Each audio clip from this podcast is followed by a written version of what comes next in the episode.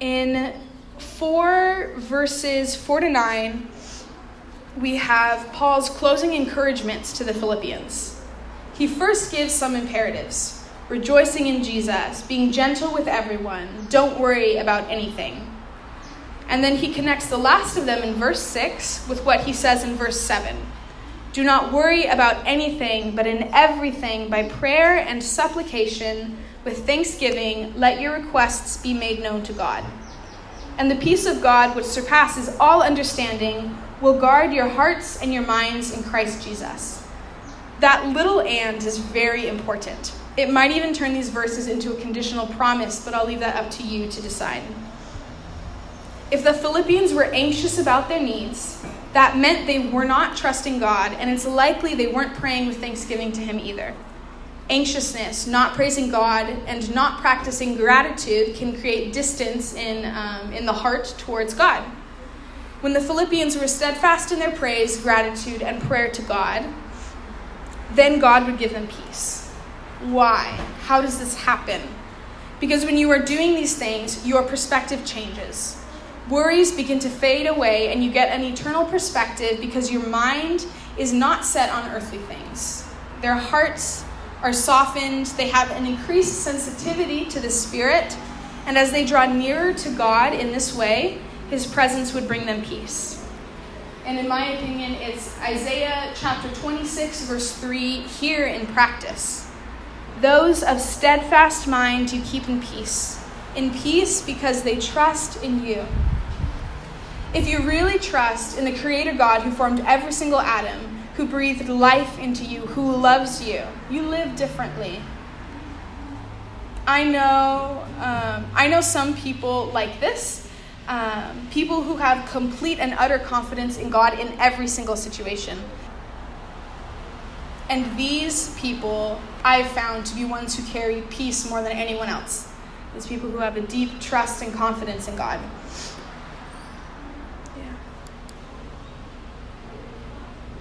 And what is peace? I didn't have the time to really explore this theme in Philippians, which would have been my next one if I had more time. That I believe peace, peace is not a detachment from the cares of life. It is not a stoic lack of concern. True peace can be had even in the middle of life's problems and storms because it is a confident trust in the unchanging goodness of God's character no matter what happens. 4 10 to 20 is Paul's thank you note to the Philippians for the gift that they sent through Epaphroditus.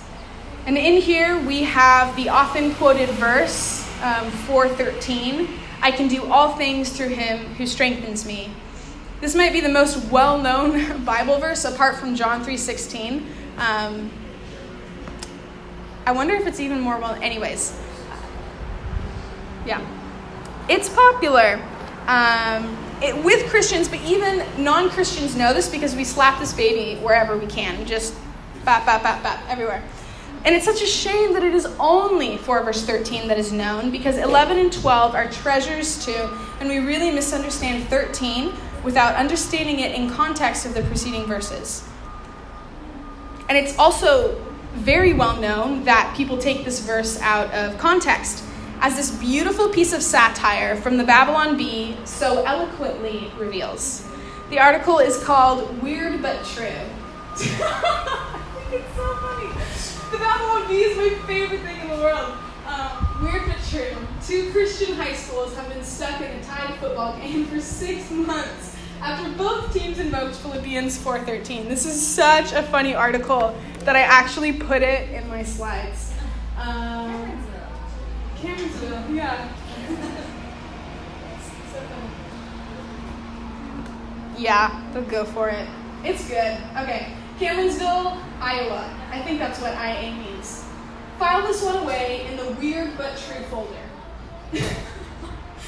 in a tragic prayer misfire, two Christian high schools have been stuck in a tied football game for the past six months after both teams prayed Philippians 4.13 before the game.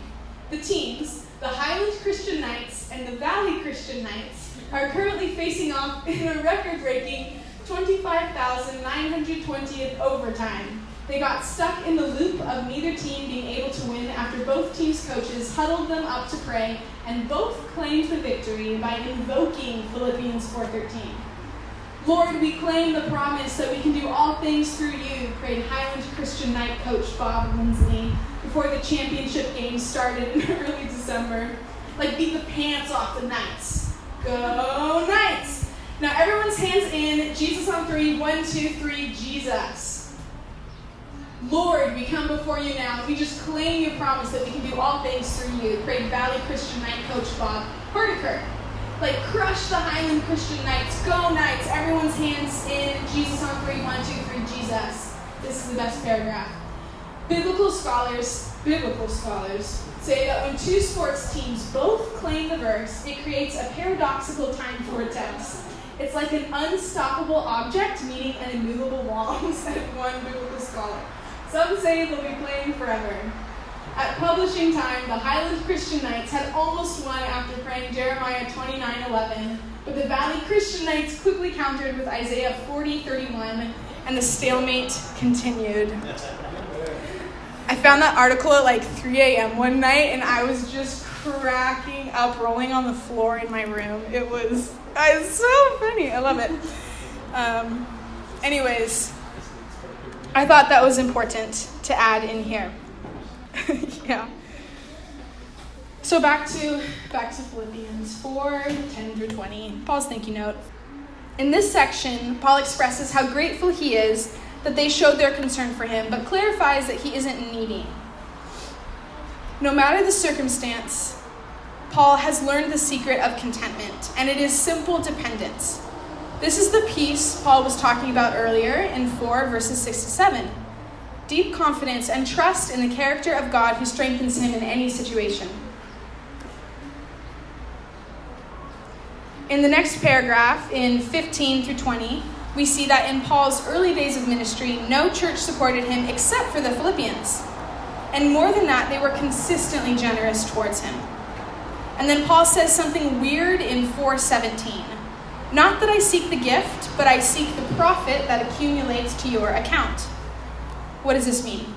Do believers have spiritual accounts where if they do a good deed, God puts like a credit in that account? It's nothing like that. Paul was not suggesting for a moment that they were um, doing anything like that. He is saying that God was delighted their faith, hope, and love were finding this practical expression. And to make this clear, he uses imagery from the Old Testament in verse 18 when he says the Philippians' gift is a fragrant offering a sacrifice acceptable and pleasing to God. In the Torah, laws about sacrifices use this language often, as we all know. However, Paul would have agreed with Asaph in Psalm 50, verses 7 to 15. God doesn't really smell the aroma that a burning sacrifice would give off, and he isn't impressed simply by people going through the rituals of the temple and no heart behind it. What really brings joy to God is a generous spirit that flows from love and trust in Him. We have arrived at the final greeting, uh, the last three verses in Philippians. We did it, we charged. The most interesting part about this is 4 verse 22. All the saints greet you, especially those of the emperor's household. So, what we see here is that there are people who are in the emperor's own household who join the Philippians in saying, Jesus is Lord. And this is radical. The gospel had advanced so far into the empire that people in Nero's own house believed that Jesus of Nazareth, crucified on a cross, is the true king of the world. Imagine how encouraged the Philippians would have felt hearing this. I bet they would have been stoked out of their minds and even more empowered to reach their friends and neighbors around them. I imagine they would have been filled with the joy that has pervaded so much of Paul's letter to them. Oh, I have nothing more on this slide. Okay, I thought I did. Anyways, Philippians has been called the epistle of the epistle of joy, and it has been a joy to get to rest in these four chapters um, over the past month. I'm going to share with you guys all of my raw thoughts on joy.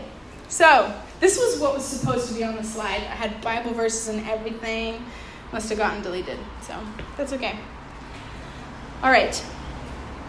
Based on popular contemporary Christian books, one might come to the conclusion that the Christian life is supposed to be a life without stress or strain, a life of pure, unadulterated gladness. All you gotta do is, girl, wash your face, and then you'll live your best life now. But here in Philippians, Paul tears that sort of notion about the Christian life to shreds. Philippians and the entirety of the Bible helps us see in three dimensions what joy really is and what it isn't.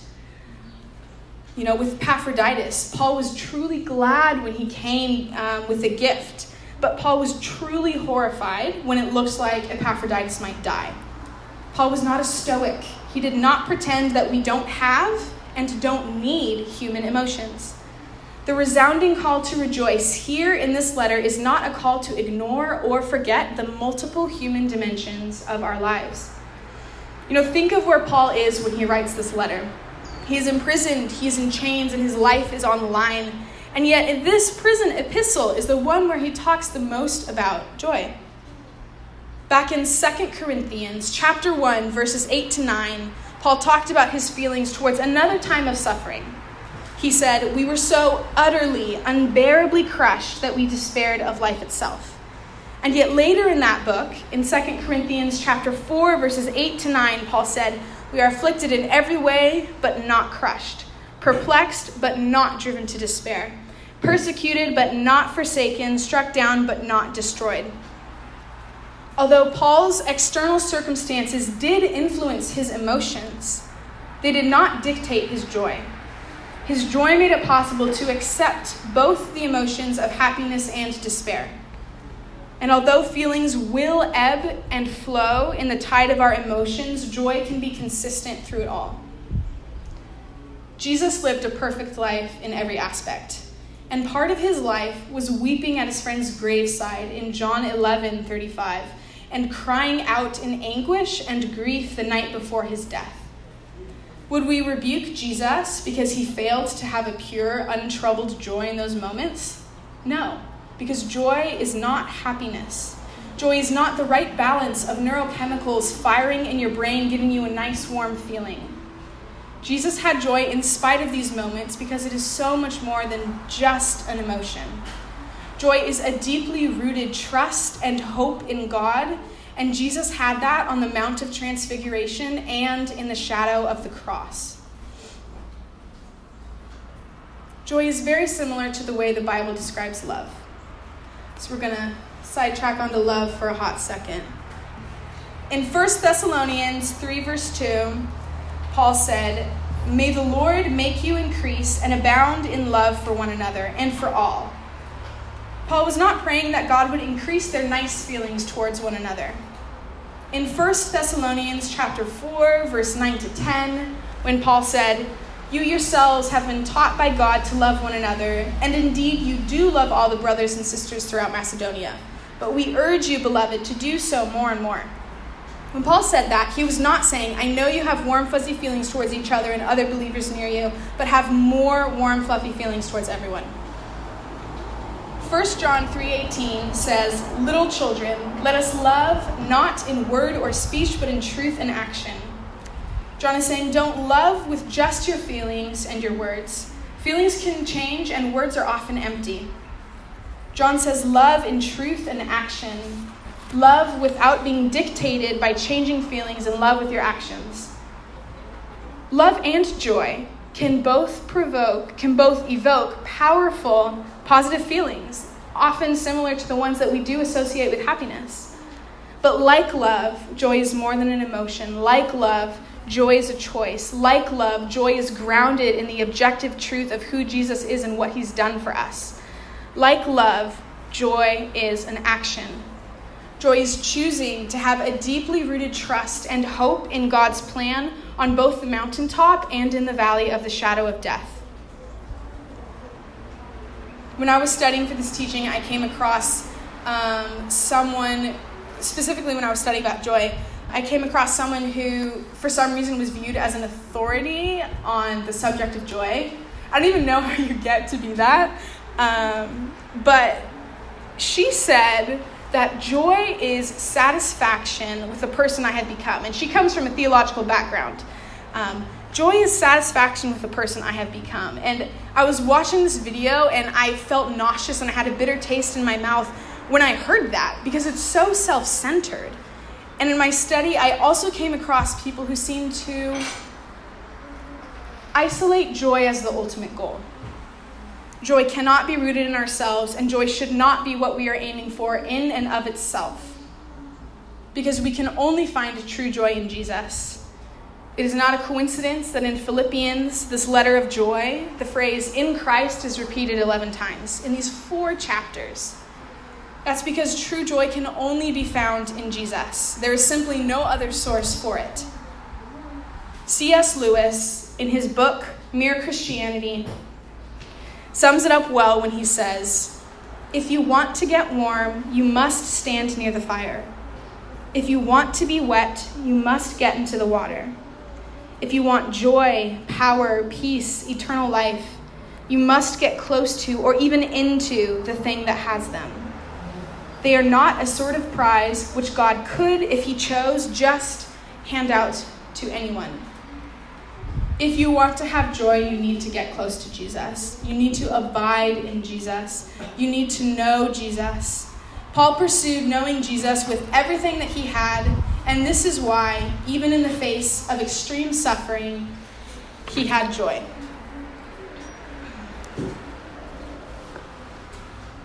We covered, um, we covered a lot today and I I don't know what God was highlighting to you or what He was speaking to you, or if He did, but I, I believe that He wants to. I believe that He always wants to speak to us. You know, maybe He was talking to you about an eternal perspective.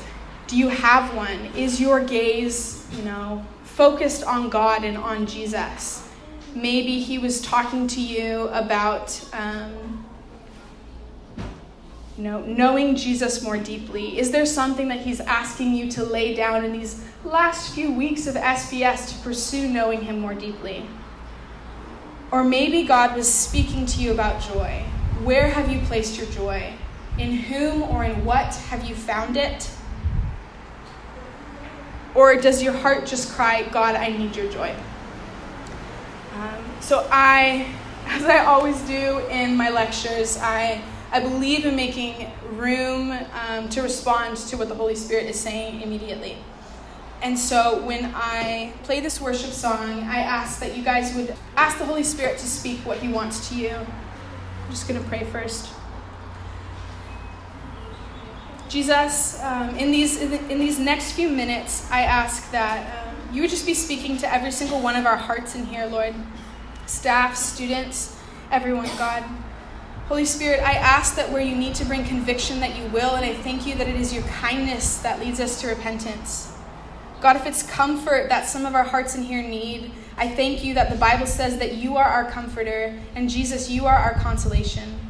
And so, Holy Spirit, um, we thank you that you are already here, that we don't have to invite you. But, Holy Spirit, we ask that you would increase our sensitivity to you. We ask that you would um, help us hear you speak more clearly.